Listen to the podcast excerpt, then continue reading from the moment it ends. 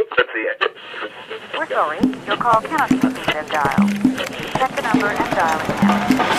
Recording.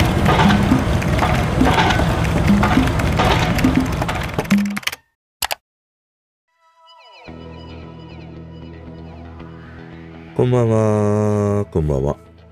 こんばんは。今日はね、親戚のあんちゃんから落花生をね、いただきました。この年末になると、その親戚のね、あんちゃんとかおばさんからね、毎年いろいろとこう、送ってね、もらうということがあって、嬉しいね。シンプルに。あの、普段さ、あんまりそのプレゼントとか贈り物ってもらい慣れてないんでね。自分があげるのはものすごくね、好きだし、相手のことをね、考えながらその物選びをしてる時間っていうのは楽しくて好きなんだけど、一方なんかね、もらうっていうのはね、ものすごくなんか、負担にね、感じてしまうところがあって、だからね、あの、そういういわゆるこう、食べ物みたいなさ、いわゆる消え物と言われるようなものが、一番なんか気が楽でいいんだよね。そういうのをさ、いただいたとしても、またお返しもさ、消え物でいいわけじゃん。なんか近所のおばちゃんだったりしたらさ、まあなんかいつも買いに行ってるパン屋があって、そこでね、あのパン一斤買ってくるとかさ、なんか饅頭屋行ったら塩大福買ってくるとかさ、でもそういうことで済むわけじゃん。だからね、なんか贈り物って、気が楽で気兼ねなくもらったりあげたりできるものが、一番とどのつまりいいよなって思うね。なんか、自分がその欲しいものをもらうって、一見嬉しいっていうね、感じがあるんだけど、でも俺はもう嫌だね。自分で欲しかったら自分で買うし、自分が欲しいものをプレゼントしてもらうってね、なんかそこにはやっぱり 負担に感じてしまうっていうね、ところがあるからね。だから俺は一番なんか消え物がいいわ。残るものはもう全然欲しくない。だからね、もう落花生がいいです。落花生か、まあ、誕生日とかそういうクリスマスみたいなね、ところであれば、前も話したかな。あの、物は全然欲しくないから、あの、カードが一番欲しいね。カードが一番嬉しい。もらって。まあ、そんなことをね、思ったりはするね。でさ、あのー昨日とね、打って変わって、今日はね、割とこう心がね、動くという日で、いろいろと感じることもあったりしてね。まずね、Apple Music、使いづらいんだよ、本当に。なんか腹立ってきた。年末だからさ、あの、ちょっとプレイリストがね、あまりにも雑多になりすぎてて、で、整理しようと思って、で、すぐ終わるかなと思ったのね。で、Apple Music の場合って、その、Apple Music のサブスクのプレイリストと、もう昔、その iTunes から使っていたさ、プレイリストと、なんかね、違うんだね、あれね。だからプレイリストフォルダを作って、もうそこにとりあえずさ、今までのやつ全部ぶっ込もうと思ったんだけど、そのサブスクの Apple Music と、まあ昔その iTunes で購入したものとかね、自分で CD 買って取り込んだやつとか、同じフォルダーに、あのー一緒に整理できないのね。もうそこからして腹が立ってさ。で、すげえプレイリストのね、そういうものももう50とか60ぐらいあったから、なんか一括でさ、ねえ、あの、普通に Mac にしろ Windows のフォルダーであれば、なんかシフトをしながらさ、全部選択して、一括でフォルダ移行とかできるわけじゃん。で、Apple Music できないのね。もうさ、その一つ一つのプレイリストを、地道に手作業でね、新しく作ったそのフォルダーに移行しなければいけないっていうさ、いや、なんでこんな、この時代にあってさ、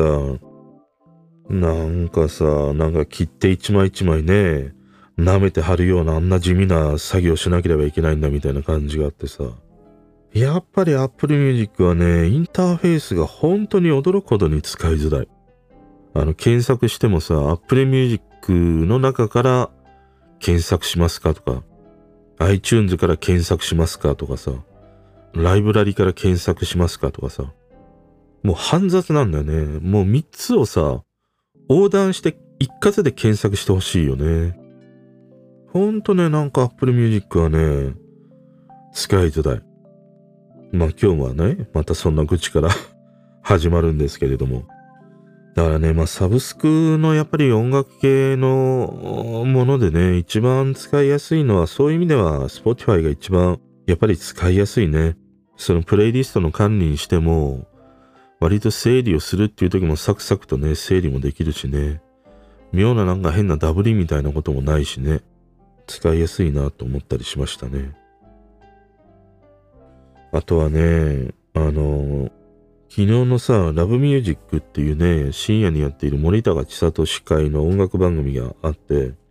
まあそれにテレ東の佐久間プロデューサーがね、出てたりしたんだよね。で、まあ見てて、うーん、あの、なんで言うんだろう。その、彼がね、若い頃に聴いて、なんか影響を受けた曲とかさ、まあそんなような曲の紹介をしてたんだけど、それを見ててさ、ちょっと思い出したのが、あのー、よくね、ありそうなことなんだけど、例えばさ、あなたにとって、あの、今までのね、人生で一番なんか影響された曲とかね、自分のもうベストフェイバリットソング10曲あげてくださいとかさ、まあ10曲だとまたあれかもしんない。じゃあ3曲あげてくださいとかさ。そういうことがあった時に、なんかさ、ちょっとその人があげないような曲、あげがちじゃない？いや、なんか俺はここら辺の曲知ってるんだぜ、みたいなさ。ちょっとこう斜めから行くみたいなさ。絶対にその、王道ポップスとかね、行かない。もう渋垣隊の寿司食いねえにすげえ影響されましたとかさ。あんま聞かないじゃん。竹本隆之照れてジンジンとかさ。沖田博之 ABC とかさ。古いか。全部古いんだけど、そこら辺の曲にすげえ影響されましたって、まず聞かないよね。でもガキの頃ってさ、すげえ聴いてたわけじゃん、そういう曲。すげえ聴いて、真似して歌ってみたりとかさ、かなりの大半がしたと思うんだよね。特に小学生ぐらいの時に聴いてたような曲なんていうのは、いや、いきなりゴリゴリのロックを聴くとかさ、ヘビメタ聴くとかさ、ものすげえド演歌聴くとかさ、よっぽどその、自分のね、親とかそういう環境にあれば別だけど、普通にさ、平々ボンボンって生きてきたガキが、影響されるのってやっぱもうほとんどテレビな時代なわけだからさ。いや、テレビつければ、トシちゃんが一本でも人参とかさ、二本でもなんだっけ、一本でも人参、二本でも、二本でも、あれ思い出せない。二本でも、なんだっけ忘れた。ねそんな歌あったでしょ？そういう歌をがっつり聴いて、絶対歌ってたはずなんだよ。俺がまさにそうだったりしたからさ。でもさ、大人になってね。まあ大人になる前でもいいよ。学生時代でもいいよ。物心ついたさ、まあ大学生とかね、20代ぐらいの時に、いや、今まで何聞いてきたの？って言われた時に、なんかちょっとさ、王道を否定するみたいな。否定じゃないな。王道が恥ずかしいというのかな。そういう感じがあって、で、それってなんかずっとこう年を重ねてもさ、あり続ける感じがあるじゃん。今なんかこの俺の年になってさ、じゃあ俺の周りのさ、知り合いとかに、いや、何聞いてきたの？とかさ、そういう話をすると、いや、それなの？いや、本当にそれなの？みたいな。そういう曲をさ、ぶち込まれることがあってね。なんかね、まあ、この間のその、僕たちはみんな大人になれなかったのは、あの、ねえ、藤沙莉が演じたさ、サブカルのね、女の子じゃないんだけど、なんかこう、ハイブローな感じでさ、入ってきがちっていうのは、何なんだろうね。あれは、ある種の小さなマウントなのかな？何 なんだろうね。いや、ちょっと俺は知ってんだぞみたいな感を出したいのかな。だからさ、俺はなんか、こうやって音楽の話をするようになってから、一周回ってっていうのがあって、いや、一周回って王道ポップスがやっぱり好きだし、王道ポップスにものすごくね、影響されて過ごしてきたから、いや、むしろ王道ポップスを、あの自分の中のね、もうフェイバリットソングとして、あの、何好きですかって言われたら、いや、松田聖子の小麦色のマーメイドが好きですとかさ、少年隊の湾岸スキーヤーが好きですとかさ、いや、もうすげえ言いたいわ。なんかそう思った。あえてもう一歩ね、踏み込んでいくというさ。いや、なんかね、まあその、もちろんね、その、あまりその多くの人が聞いてこないであろうものに、ピンポイントで影響されるっていうことは、確かにあるよ。確かにあるんだけど、本当の本当、その人生の中でね、一番最初に影響を受けるのって、そのほとんどはやっぱりテレビだと思うんだよ。小学生ぐらいの時に。そしたらさ、その時にテレビに流れていたもの、頻繁に流れていたもの、いわゆる商業音楽のもうゴリゴリのポップスみたいなものが、いや、ほとんどなんじゃないかなと思うんだよね。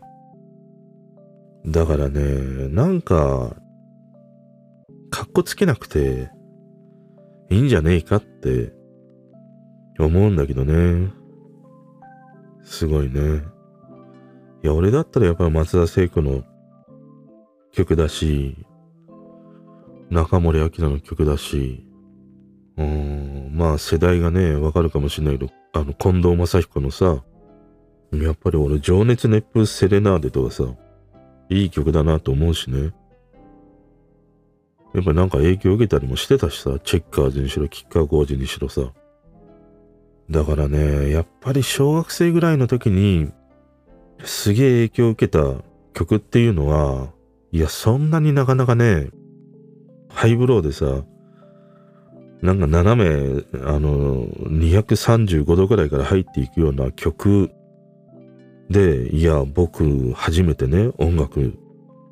影響を受けましたっていうのって、ほんまかいなってね、思ったというね、ことがありました。なんかね、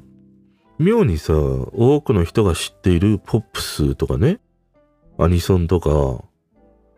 まあその、男だったらさ、戦隊ヒーローものの曲とかさ、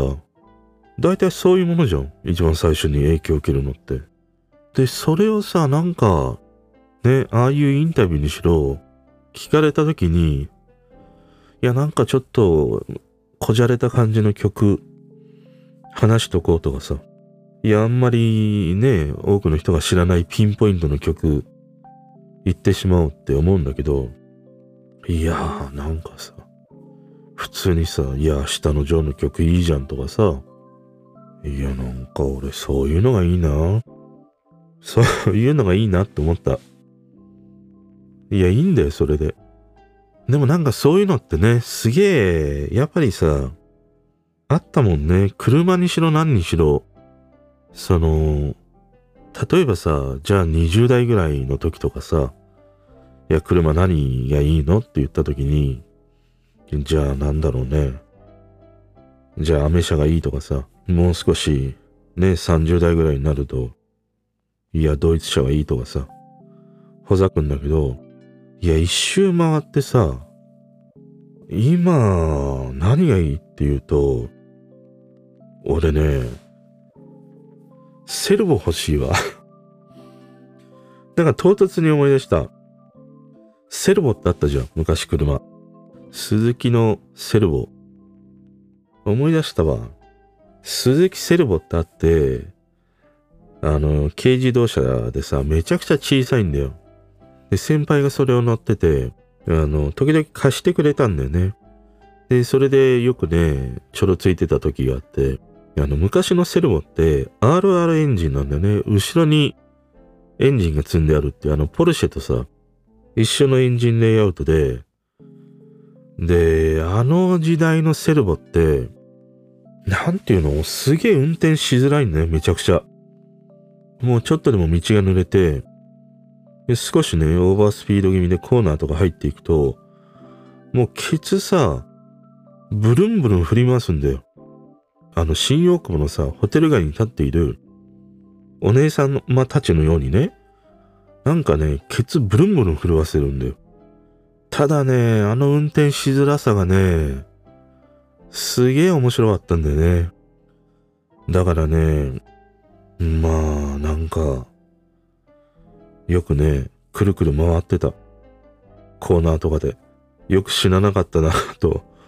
思うんだけどね。でもね、あのセルボのなんか感じがね、すげえ楽しかったんだよね。で、その後に乗って楽しいなと思ったのが、ミニ。ミニの、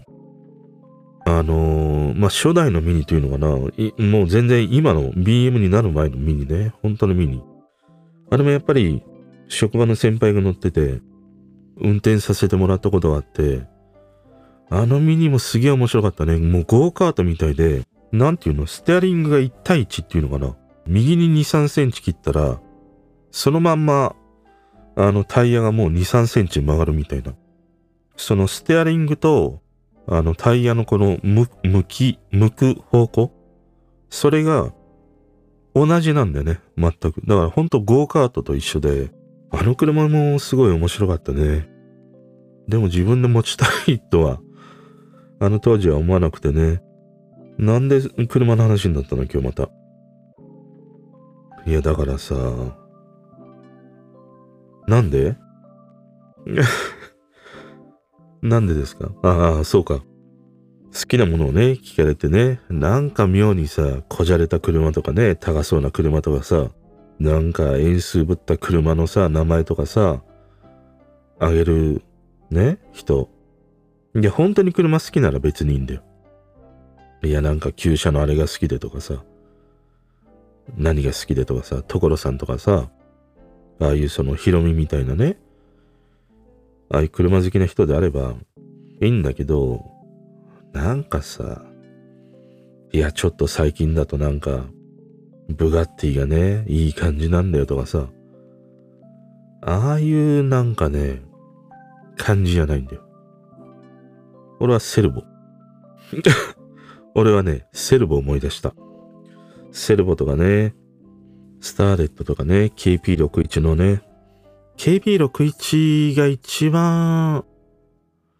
初めてではないけども、免許を取って初めてなんか乗って面白いなと思った車が KP61 だったかな。もうエンジンルームもね、あの車ってスカスカですげえ軽いね。あの時代の車ってさ、1トンない車がすげえいっぱいあったじゃん。なんか 1600cc とか 1200cc とかの車って、1トンいかない車がね、多かったりしたからね。めちゃくちゃに車が軽いという時代でね。61はすげえ面白かったな。あれで、いろいろ、やっぱりね、これも先輩が持ってて運転させてもらってね、面白かったね。で、それから、俺の同級生が、86のレビンか、買ったんだよね。あの、リトラクタブルじゃない本ね。で、あの86のレビンも面白かったなすげえ。やっぱりさ、なんか、最近の車高いよね。めちゃくちゃね。なんかあそこら辺の時代ってすげえ、まあ今でも中古選べば別に安いものが買えるんだろうけれど、新車でもさ、結構なんかね、鼻垂らしたような俺たちみたいなクソガキでもなんとか買えたりしたからね。まあ、今と違って携帯代がかからないとかさ、ネット代がかからないとかね、そういう他にお金がかからないっていうことがあったからなのかもしれないんだけどね。いや、なんかね、乗りたいなぁ要はさ、高くて面白い車っていうのは、まあそれはあるよね。あの、食い物屋と一緒で、高くてうまいっていうのはもう当たり前なわけじゃん。というか当たり前であってほしいわけじゃん。高くてもまずいって言ったら、いや、どうなんだっていうことだからさ。だから安くてうまいとかね、安くて楽しいとかさ、そういうなんかね、庶民の楽しみこそがね、一番の幸せなんだって思うよ。だからさ、俺ね、やっぱりなんかいろいろとこう分かってくることってあるじゃん。年を重ねなければ分からないことってあって、俺ね、やっぱ最近思うのが、生活者こそが一番なんかかっこいいなと思うんだよね。その、じゃあ例えばさ、すげえ有名なね、プロ野球の選手、大谷とかさ、イチローとかさ、まあミュージシャンでもいっぱいいるわけじゃん。活躍してる人ね。でも、ああいう大谷にしろ、イチローにしろ、まあ確かにすごい。でも、俺の周りにいる大人たちね、その親も含めて親戚とかさ、まあ先輩とかもそういう人たちを含めてさ、見てくると、今なんかそういうこういう年になると、いやむしろ、その、うちの親だったりとかね、親戚のあんちゃんとかさ、いやむしろかっこいいよなって思うんだよね。なんらその大谷と変わらないなっていうことを思うわけだよ。たまたまさ、大谷にはああいう野球というね、才能があったり出会いがあって、ああいう風になれただけで、それが向いていたというだけなわけじゃん。じゃあ一方大谷が、じゃあうちの親戚のあんちゃんみたいなさ、仕事ができるかって言ったらできないわけだよ。わかんない。まあやればできるかもしんないけど、だからそれって、俺はもう全く同じことだと思うんだよね。ああいう有名な人たちっていうのはたまたまそういうものに自分にぴったりと合うものに出会えて、まあその中で活躍することができて、まあそれはその向き不向き、才能、努力みたいなものがね、あったからこそのことなんだけど、でも普通に働いてるさ、生活者の人たちも全く同じなわけじゃん。やっぱりその人にしかできない仕事であったりとかね。それがどんなにその単純な作業とか、そういうものであったとしても、やっぱりその人にしかできない、やらない。で、それで日々を淡々と送っているっていうことは、いや、やっぱりそれって普通になんか、いや、かっこいいじゃんって思うんだよね。もう単純に、要は一緒。大谷とかイチローと一緒なんだよ。なんかね、それをすげえ思う。だから、まあ何でもかんでもね、あのもう一周回って好きな音楽にしろ、好きな食べ物にしろ、まあ好きなお酒にしろ、聞かれたら、もう本当に、まあ当たり前の答え 当たり前の答えしかね、しないっていうふうにね、思いました。むしろなんかその方がいや、かっこいいんじゃねえかって思うからね。まあ、詳しい人はいいんだよ、別に。まあ、本当に、ピンポイントで、多くの人が知らない曲とかね、多くの人が知らないなんか好きな場所とかさ、好きな食べ物とかさ、そういうものが本当に好きであれば別にいいんだけど、でもなんかさ、ちょっとこう、かっこつけようとかね、ちょっと人より上のハイブローで行きましょうみたいなさ、そういう感じのね、アプローチっていうのが、いや、むしろダセーだろうっていうね、ことをね、思いました。長いな、今日は長い。あとね、思ったのが、まあ、やっぱりなんか、ラジオから流れてくるね、曲を聴いてて、うん、その、売れる売れないっていうのかな。まあ、いい曲悪い曲っていうのは、その人それぞれにあるからさ、これがいいとかね、悪いっていうのはないんだけど、売れる曲、売れない曲っていうのはあるわけじゃん。まあ、売れる曲っていうのは多くの人に聴かれるっていう曲で、でね、やっぱりそういう売れる曲って、なんて言うんだろう、そのもちろん、リズムやメロディーや歌声とかね、まあそのトータルなパッケージングが優れているというもので人の心を打つっていう、その結果こう広まりを見せていくんだけど、やっぱりね、売れない曲って、なんて言うんだろう、すげえ、ある種こうメロディーが良かったり、歌声が良かったとしても、ものすごくさ、なんか歌詞が陳腐だと、売れねえんだな、みたいなことをやっぱり思った。あの、歌詞って、最近の若い子は音楽を割と歌詞で聴くというふうに言われてたりはするんだけど、俺ぐらいの世代ってあんまりその歌詞って重要視してなくて、それよりもリズムであるとかメロディーとか、歌声の方とかね、あとその、歌っている人の容姿とかさ、ファッションとか、そういうものに惹かれてたりしたんだけど、でもね、やっぱり歌詞が、すげえダサいと、ああ、なんか聞いてて、いや、ちょっとやっぱこれは売れねえだろうなって思うなっていうことがありました。やっぱ歌詞ってさ、大事なんだなと思った。うん。なんか例えば、どうかな、太陽のなんか歌を、があったとするじゃん。で、太陽って、いつも僕らを照らしてくれるよねとかさ、太陽って眩しいよねとかさ、そういう歌詞って、やっぱ売れねえよなって、思いましたね。うん、やっぱ大事なんだよ、歌詞もね。まあちょっとね、なんだ今日は。全然まとまりがなくて止めどなくね、話してしまったのに昨日の反動なのかな。まあこんなね、あの、くだらない話にお付き合い、最後までお付き合いいただきありがとうございました。あとね、あの、最後に言っときます。あの、まだまだ、この方角ではさ、今年のクリスマス、みんなに聞いてほしいね、クリスマスソングというものを募集してます。これは12月の19日まで。で、もう一つが2021年、今年だね。あなたの心に刺さった3曲。これはもう方角限定なんだけども、それをね、募集してます。で、それは、クリスマス前と、あと年末の30か31日に、このね、配信の中で共有していきますので、ぜひね、えー、僕に教えてください。概要欄に貼ってある質問箱からでもいいですし、Twitter の DM でもいいですし、方角ののオプチャがね、ありますので、LINE の方でやってたりしますので、そちらからでもいいのでね、ぜひ、これを機会に、お近づきになりませんか？ね。お待ちしてます。ということで、おやすみなさい。